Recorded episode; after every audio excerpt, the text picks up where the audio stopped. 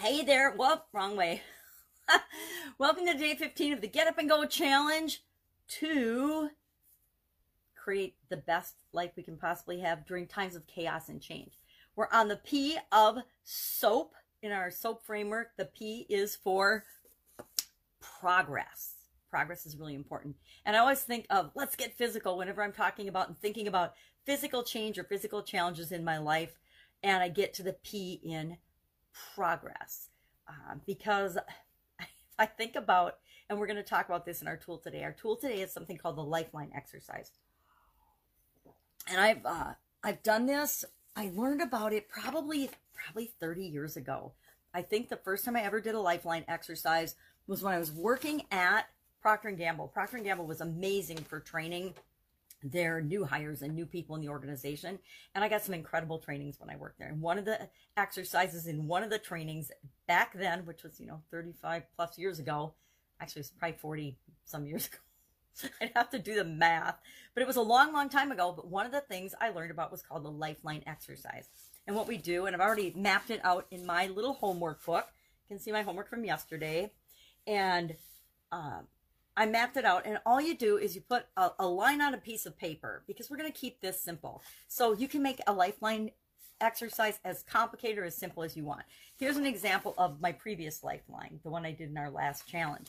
But for this one, what we do is we put the date, I just put the month and the year I was born. And then the end, I put October 2020, because that's where we are right now. And then I put an arrow because I want my life to continue, right? And all I'm going to do is I'm going to put the high points and the low points of my physical health on this timeline. So back here, I suppose in 2010, I would go below the line because I actually had a sudden cardiac arrest and, and expired. Now, luckily, I popped back up and I, I was okay.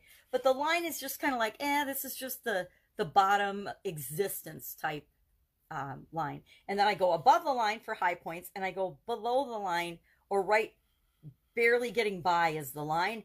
If I go below the line, it means that I've had a major health challenge or a major um, issue. Like in my 20s, I had a lot of health challenges. And so that was below the line for me because I was bedridden and I couldn't do a lot of things. And so to me, from a health standpoint, that was definitely below the line.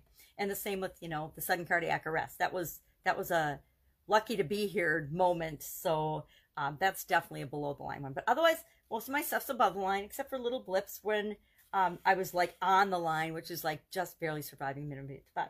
So I would put, you know, when I was born up higher as, hey, I was born healthy, uh, pretty much optimal health. So that would be probably perfect health for me. And so I kind of like to add on my timeline what I'm shooting for, like what is my perfect health point? And when in my life have I been close to that? Because guess what?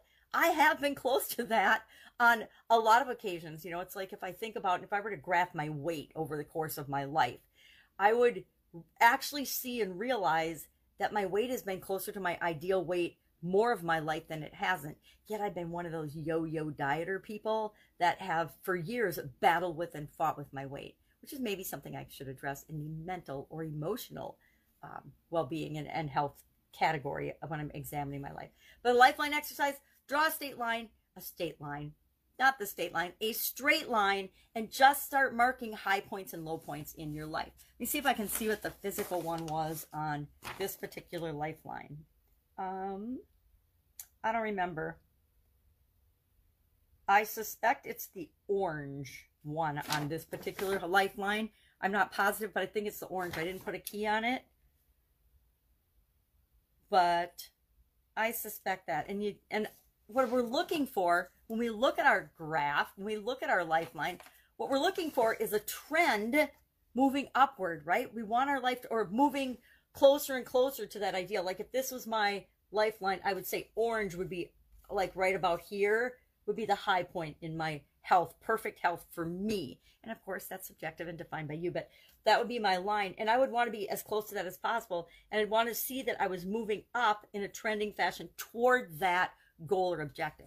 So physically, I think what I will do as part of my moving forward with this particular area of my life, I, am gonna have to get a scale if I'm gonna do that. Or I'll pick up a pair of jeans or something that I don't fit into and I'll try them on every week to to gauge my progress and see if I'm making progress toward what I want. The lifeline exercise is one of the easiest, quickest ways to do this in our overall life.